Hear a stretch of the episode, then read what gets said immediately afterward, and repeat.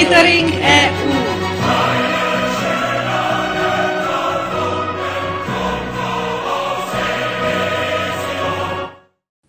Zastoupení Jihomoravského kraje při Evropské unii si pro vás připravilo to nejdůležitější, co se během března 2021 událo v Evropské unii. Europoslanci strany Fides maďarského premiéra Viktora Orbána opustili poslanecký klub Evropské lidové strany. Odchod poslanců Fidesu je vyústěním několikaletého vnitřního sporu největší europoslanecké skupiny, zda má v jejich řadách místo strana, která podle mnohých vzdaluje Maďarsko evropským hodnotám. Evropská agentura pro léčivé přípravky EMA zahájila průběžné hodnocení ruské vakcíny proti COVID-19 Sputnik. Hodnocení bylo zahájeno na základě dosavadních výsledků laboratorních a klinických studií prováděných na dospělých lidech. O společném nákupu této vakcíny však EU zatím neuvažuje. Český soudce David Petrlík složil slavnostní přísahu a stal se novým členem tribunálu Evropské unie. Zaujal tak místo po soudci Janu Paserovi, který se loni přesunul k unijnímu soudu nejvyšší instance. Petrlíkův mandát vyprší koncem srpna 2025. Rakousko a Dánsko se do budoucna nebudou při výrobě očkovacích látek spoléhat pouze na Evropskou unii, a společně s Izraelem založí společný fond, ze kterého budou financovat výzkum a vývoj vakcín proti COVID-19. Zváží také investici do jejich výroben. Po dlouhých sporech o její vedení a obsah se instituce EU shodly na podobě konference o budoucnosti Evropy, tedy veřejné debaty, která má spolu určit budoucí směřování evropského bloku. Konference po ročním odkladu způsobeným pandemí a zmíněnými spory Začne letos v květnu a oproti původnímu plánu nepočítá s reformou evropských voleb a změnou unijního primárního práva. Oficiální zahájení proběhne 9. května na Den Evropy ve Štrasburku. Česko, Slovensko ani Polsko navzdory slibům nepřispěli na světový boj proti COVID-19. Země V4 před rokem na virtuální dárcovské konferenci slíbily, že přispějí 3 miliony eur na vývoj vakcíny proti COVID-19. Konference se uskutečnila 4. května 2020 a jejím cílem bylo vybrat peníze právě na vývoj vakcíny. Do trojice největších dárců se zařadilo Německo, Spojené státy americké a Velká Británie. Výzkumný institut Sejtek Masarykovy univerzity povede nový mezinárodní projekt Alliance for Life Actions. Jedná se o projekt Mezinárodní aliance výzkumných institucí působících v zemích střední a východní Evropy, který byl vybrán k financování z programu Horizont 2020 Horizon 2020.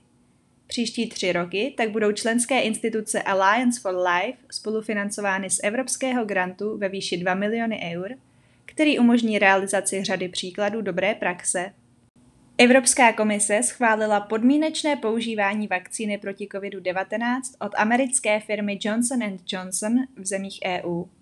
Unijní exekutiva to oznámila poté, co preparát získal doporučení Evropské agentury pro léčivé přípravky EMA. První dodávka vakcín se očekává 19. dubna. Přibližně polovina států EU pozastavila během března očkování proti COVID-19 vakcínou AstraZeneca. Jednalo se mimo jiné o Německo, Francii či Itálii. Země očkování dočasně pozastavily kvůli obavám z dopadu na krevní srážlivost.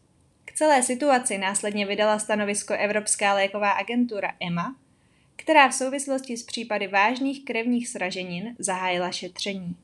Dle výsledků šetření je však vakcína bezpečná a její používání riziko vzniku krevních sraženin nezvyšuje.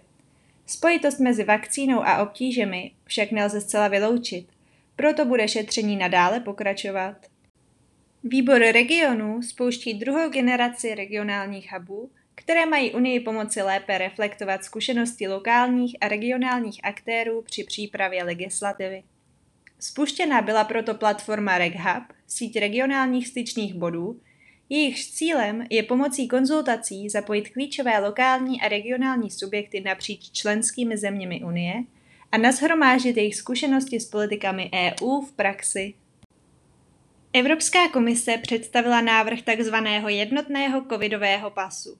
Ten by měl lidem v Evropské unii usnadnit cestování a pomoci strádajícímu turistickému ruchu.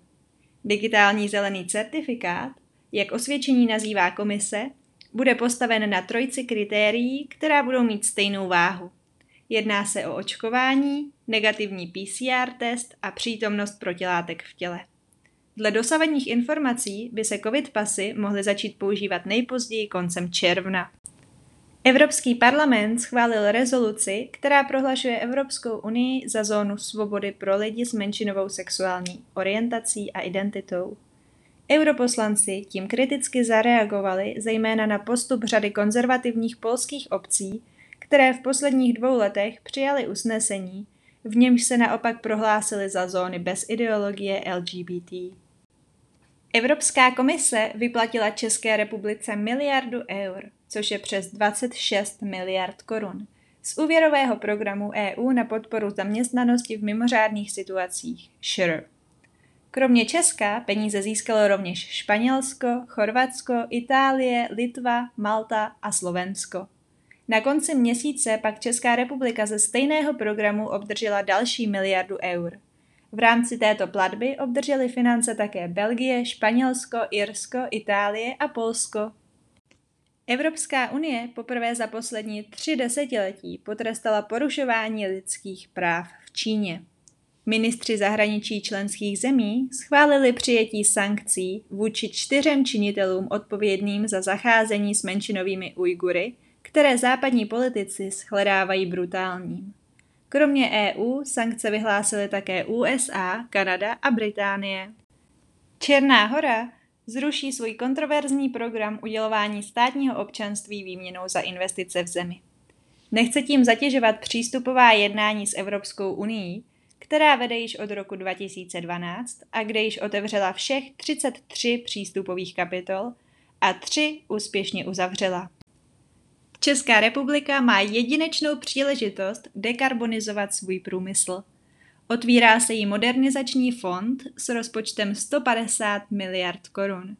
Rozdělení fondu má na starosti Ministerstvo životního prostředí a již nyní je jasné, že zájem bude obrovský. Většina financí má jít podle Ministerstva životního prostředí na tři klíčové priority. Obnovitelné zdroje, teplárny a energetickou účinnost. Evropská komise zveřejnila plán, jak podpořit ekologické zemědělství v Evropské unii a dosáhnout tak cíle strategie od zemědělce ke spotřebiteli, podle nějž má čtvrtina zemědělské půdy v Evropské unii do roku 2030 sloužit pro ekologické zemědělství. Koncem minulého týdne byl přijat první roční pracovní program programu Erasmus Plus na období 2021 až 2027. S výrazně navýšeným rozpočtem ve výši 26,2 miliardy eur, doplněným o částku ve výši zhruba 2,2 miliardy eur, z vnějších nástrojů EU bude nový a přepracovaný program financovat vzdělávací mobilitu a projekty přeshraniční spolupráce pro 10 milionů Evropanů všech věkových kategorií a ze všech prostředí. Cílem je, aby program byl ještě inkluzivnější a podporoval ekologickou a digitální transformaci. V platnost vstoupil také program EU pro zdraví EU for Health na období 2021 až 2027, který má zajistit vysokou úroveň ochrany lidského zdraví ve všech politikách a činnostech Unie v souladu s přístupem Jedno zdraví. Program je reakcí Evropské unie na pandemii COVID-19, jež má významný dopad na zdravotníky, pacienty a systémy zdravotní péče v EU. V peněžním vyjádření jde o historicky největší program EU v oblasti zdraví. Monitoring EU připravuje zastoupení Jihomoravského kraje při Evropské unii každý pátek. Kompletní informace a zprávy můžete nalézt v příslušném monitoringu na našem webu www.kjmk.eu v sekci aktuality